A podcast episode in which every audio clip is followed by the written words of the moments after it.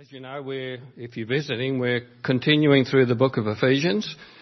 And this passage really is a follow on from what Peter uh, looked at last week. But the whole passage really begins in Ephesians 5:21 where Paul calls for people to submit to one another. In verse 21, submitting to one another in the fear of God. And I think this is the key to all of this passage. And remember, Ephesians is not a book, or wasn't a book when Paul wrote it. We see it broken up into chapters and verses and, uh, and, and we think, oh, that's the way Paul wrote it. No, he wrote a letter. And the idea was that in a huge audience of people, the letter is read out to the people. So this is just a flow on and so when Paul gets to this section, it's like he's, he's dealt with a, a number of things and now he goes into a, an, another area and it just continues to flow on. And so submission or submitting is the key thought when we look at this part of what Paul had to say. So I'm going to read the passage and then we'll uh, make some comments. Chapter 6 verses 1 through 9. Children, obey your parents in the Lord, for this is right. Honour your father and mother, which is the first commandment with promise, that it may be well with you and that you may live long on the earth. And you fathers, do not provoke your children to wrath, but bring them up in the training and the admonition of the Lord. Bond servants, be obedient to those who are your masters, according to the flesh, with fear and trembling, in sincerity of heart, as to Christ, not with eye service as men pleasers, but as bond servants of Christ, doing the will of God from the heart, with good will doing service as to the Lord and not to men, knowing that whatever good anyone does, he will receive the same from the Lord, whether he is a slave or free. And you masters, do the same thing to them, giving up threatening, knowing that your own master also is in heaven and there is no partiality with him.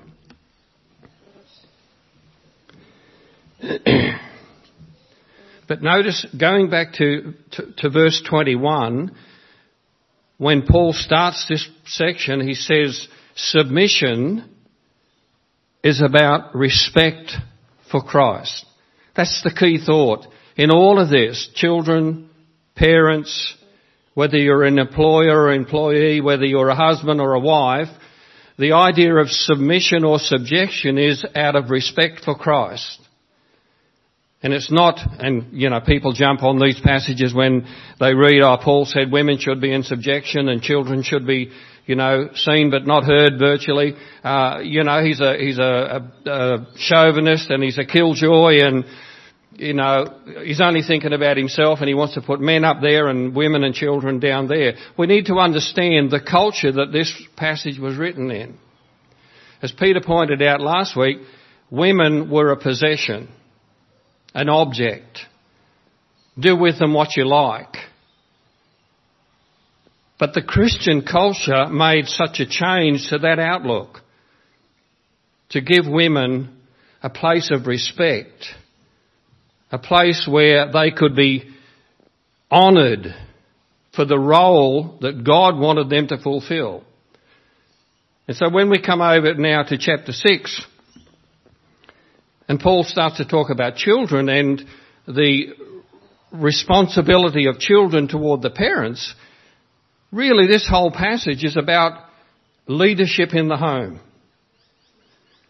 How the father should act and respond to the children in the culture that they were living in.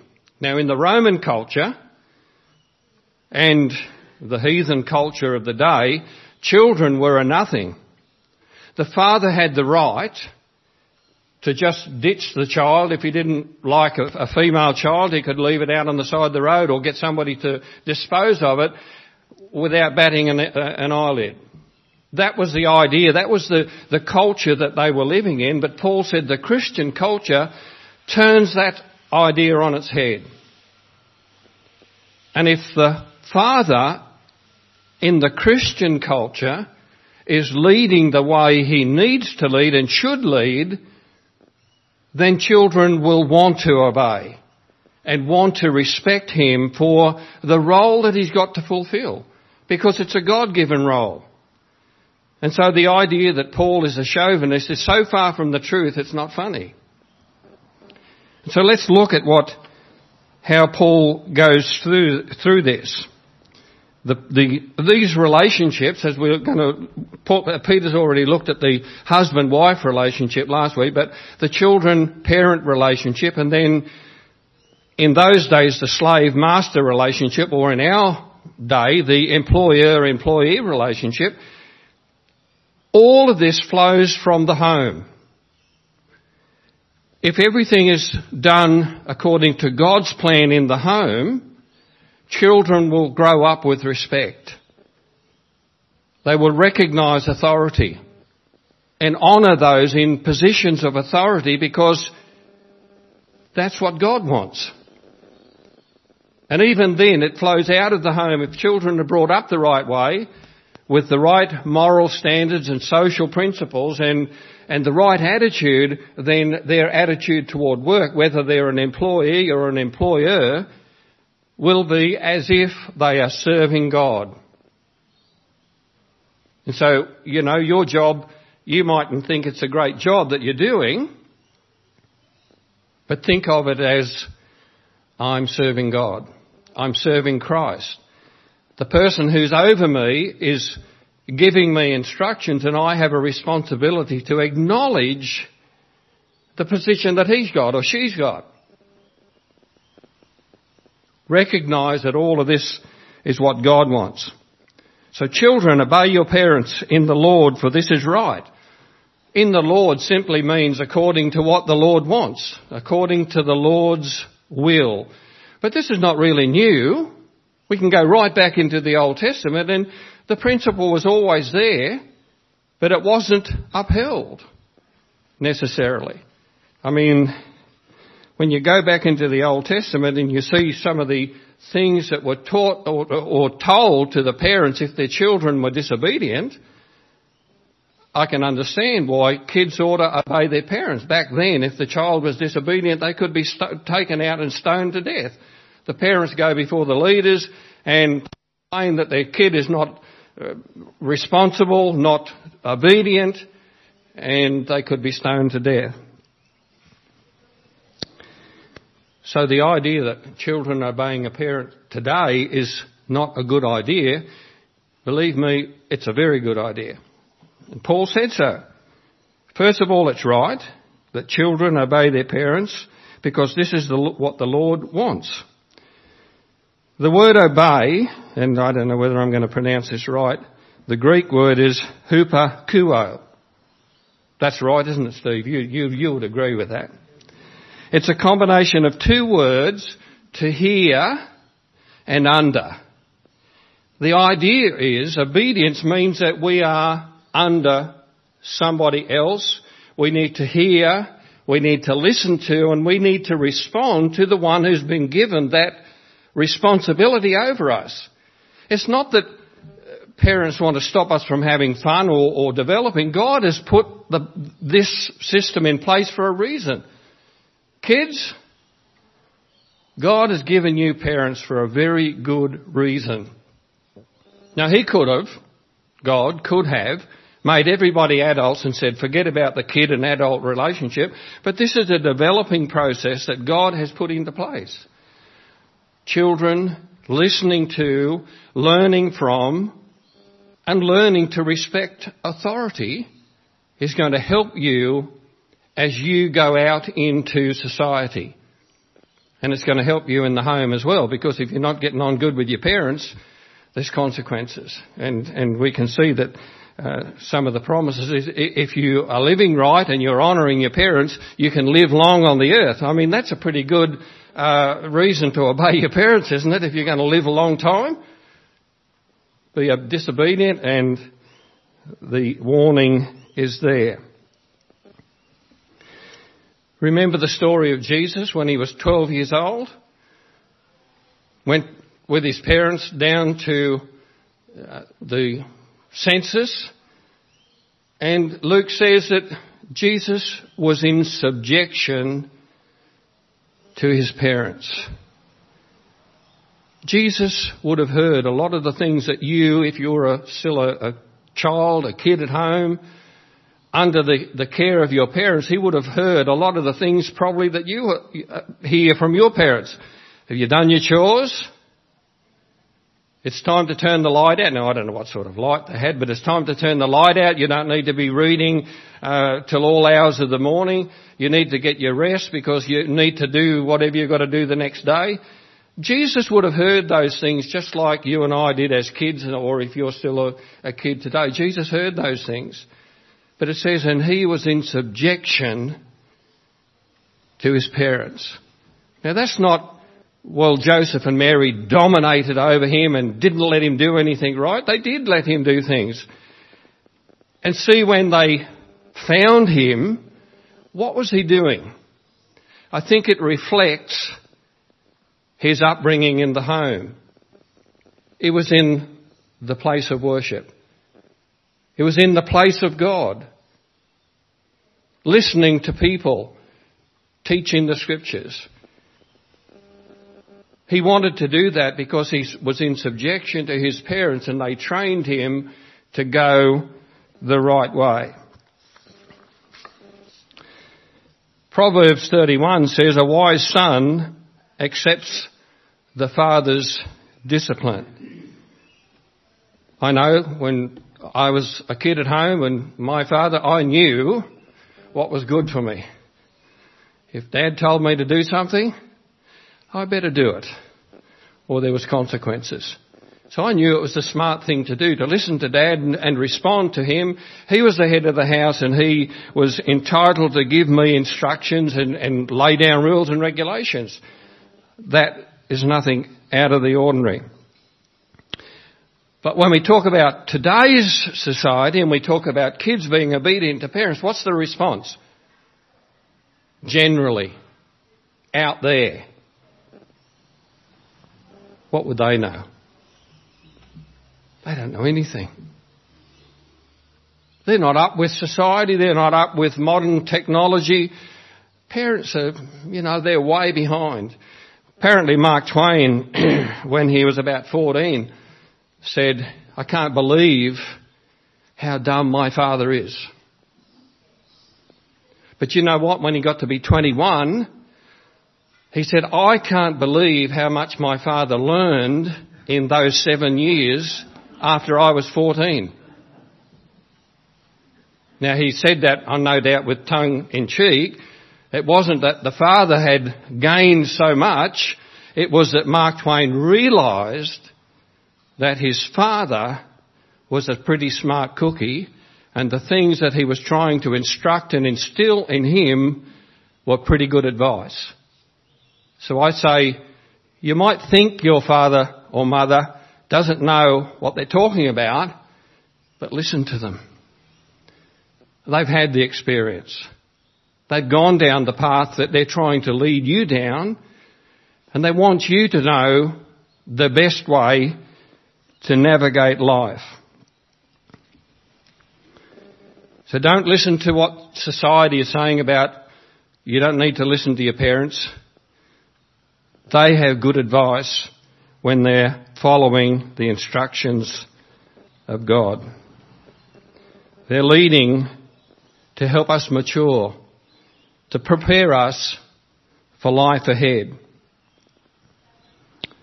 It's no accident or mistake then that they are called God's guardians of our soul or of our being. And Paul goes on to say then in verse 2, honour your father and mother, which is the first commandment with promise. Now, there's a lot of people have got a lot of views on what that really means, the first commandment with promise. It's probably, it's the first commandment to children in the Old Testament with a promise. And the promise is that you will live long on, uh, it will be well with you and you will live long on the earth. I think that's pretty good advice for anybody. Listen to those in authority because it's only going to be good for you in the long run. The word honour is from a Greek word, and again, trust me that I'm getting somewhere near it. Timeo, that it means to count as valuable, to value or to revere. How we need to look at our parents is out of respect for them. And, and, and I'm not talking just about kids are at home with parents. I'm talking about all of us who have parents. We need to look at them as people that have given up a lot for us to benefit us in life. And, and if they have to stop us from doing certain things and we don't like it, stop and think before we grumble and before we protest because our parents are people that put out so much for us throughout our life. Treat them with the respect they deserve. Respect the role they play in, in our lives. Respect them for the sacrifices that they made. And I've seen some of these charts where people will list all of the things, you know, when kids are complaining and don't like what mum and dad tells them to do and all this and, and list all of the things, you know, so many hours uh, of their life is taken up in, in, uh, looking after them when they're sick and, and working to provide uh, the food on the table and, and all of these different things.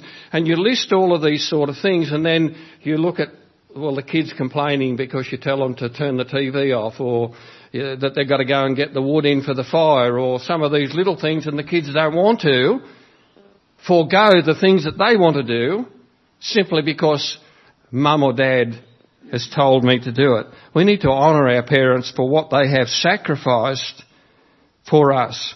But respect them because their role is a God-given role.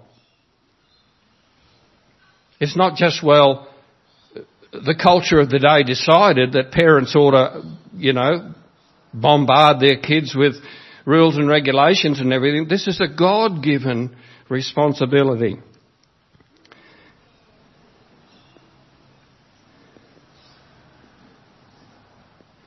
Respect them for their God-given roles because they are the guardians of our spiritual, physical and social journey in life. Willing obedience and healthy respect in the home leads to a loving and effective relationship in the home which then flows out into society. Parents are the spokespersons for God, messengers of God's story and teachers of God's commandments. So recognize your parents are your parents because God wants it that way. Whether you like it or not, that's what God wants, and if you want to do what's right in the sight of God, then you need to honour and respect your parents. Paul goes on then in verse 4, and you fathers do not provoke your children to wrath, but bring them up in the training and the admonition of the Lord.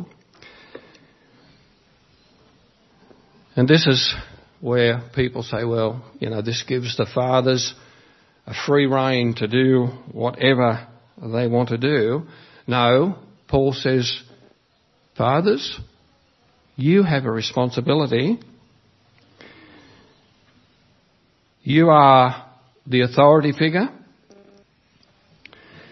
And you have a responsibility. So with the kids charged to obey parents, comes the responsibility of the father, and not just the father, but Paul specifies the, the father specifically because the fathers are the authority figure that overall are responsible for the whole atmosphere at home, training of the children, and raising them up in the, the way that God wants them to go. But don't, what does he say? Do not provoke your children to wrath. Your leadership should be in such a way that you encourage your children to mature, to be respectful, to learn, and then go out in society and repeat that example in society. I think too many of us as fathers think that our main job is just to go out and earn a living because we've got to put bread on the table and a roof over our heads and, and, and give our, our families some, uh, you know, fun and enjoyment and everything. But you know what? All of those things are secondary to our most important role, and that is to lead the family.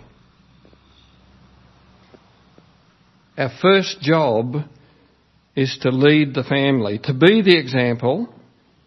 But the problem is if there's no leaders in the home, or if reverse to that, there's no willingness to follow the leadership in the home, what do we see? We, we keep on hearing what's wrong with our young people today out there in society? The juvenile um, crime rate, the uh, they're just gone crazy. Young people stealing cars, doing all sorts of crazy things. Why? Well, I wonder if we could go back and have a look at the home situation, whether we might begin to see where a lot of the problems lie. So Paul says, fathers, don't provoke your children. Don't tell them, well, you just do as you're told because I'm the boss and, and I'll do what I want to do, but you've got to do, and sometimes contrary to what the Bible says. We need to respect the leadership in the home because that's God's directive. Provoke. How do you provoke somebody to anger? Don't act toward children as to rouse to wrath or to embitter. Don't act in a way that causes anger or resentment. And, and what might be some of the areas that we can be guilty of? Don't overprotect. Let them learn independence. You know, we can have the apron strings on for too long and control everything that our children do, and this can cause resentment, agitation. Don't overprotect. Don't show favoritism. If you've got more than one child, they're all equals. We're all equals in the sight of God. Don't show favoritism. And we've got a great story in the Old Testament. Joseph and Jacob showed favoritism to Joseph and what happened? The rest of the brothers resented it and the resentment led to them selling Joseph off to the slave traders and, and then going back home and lying to the father about what had happened to Joseph. Provoking through favoritism. discouragement. Constantly criticizing. You're an idiot. You'll never make anything in your life. You know, you can't do anything right. What's wrong with you? If you constantly hear that, what's going to be the response? I'm a nothing. I might as well just sit down and wither up and, and, and forget about life. If that's all I'm going to hear, and Paul says to fathers, don't treat your children that way. Setting a double standard, and I've heard this fathers doing things and then threatening, if I catch you doing this, you better look out. Smoking, drinking, cheating, lying, anything. If parent, if, if kids are seeing their parents do something, why are they not going to follow? That's what they're supposed to do. That's why we're parents, we're leaders.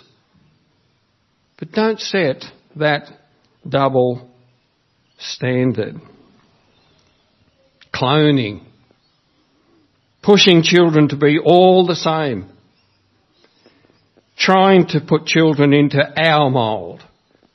This is what I think you ought to do, so I'm going to push till you do what I think you ought to do. And oftentimes, it's trying to push our kids to live our life through them.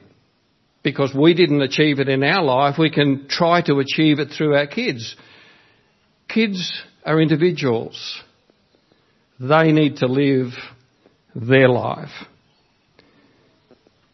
Punishing out of anger or frustration. Or not, not giving our children a good answer when we tell them, I want you to do such and such, and they say, why? Because I'm the boss. No. Have a reason why you want your children to do certain things. Don't just tell them, show them by example. Have a positive input in their lives. Bring them up in the discipline and the instruction of the Lord, Paul says in verse 4. What is discipline? Well, I think too often we straight away think of discipline as get out the strap and, and give them a good walloping. Well, that's not what all that discipline's about. I mean, how many times do we hear Steve, particularly when he's been teaching, there are certain disciplines for us as Christians. There's the discipline of prayer and there's the discipline of reading the scriptures and there's a discipline of meditating and, and all of, discipline takes so many different forms, but we jump to the conclusion that discipline is punishment. But it's not necessarily. It's about encouragement. It's about teaching. It is about correcting. And sometimes it is about punishing. When children deliberately do the wrong thing, they need to understand there are consequences for that, but it needs to be dealt with in the proper way and not just out of anger or frustration. We as fathers are responsible for the physical, spiritual, emotional upbringing of our children and the overall in the family, we as the fathers, we have the final say because it's, God says that's your responsibility. Be there, don't be too busy with less important matters. Family comes first. Family comes first. Lead. Discipline instruct. Proverbs 22 and verse 6, Solomon said, train up a child in the way he should go and when he is old he will not turn from it. If we instill all of the principles in life with our children when they start young, the moral principles, the ethical principles, the social principles, that will stick with them in their mind. But if we don't lay the foundation, there won't be those things in their life. Well then Paul goes on, and time's running out, Paul goes on to talk about uh, bond servants and masters being obedient to those, and the bond servant, uh, the slaves, I mean, in that day, half, it's estimated that half of the Roman Empire were slaves. And um, we're talking about something like 60 million people were slaves. And a lot of those slaves worked in, in, in people's houses, not just in employment, but there could be slaves in the home. And if there were slaves in the home or if there were slaves in the workplace, Paul challenges them because our equivalent is employer-employee because technically we don't have slaves today, but we do know that they still exist in some countries where people uh, you know, they are nothing. But bondservants, be obedient to those who are your masters according to the flesh, with fear and trembling, in sincerity of heart, as to Christ.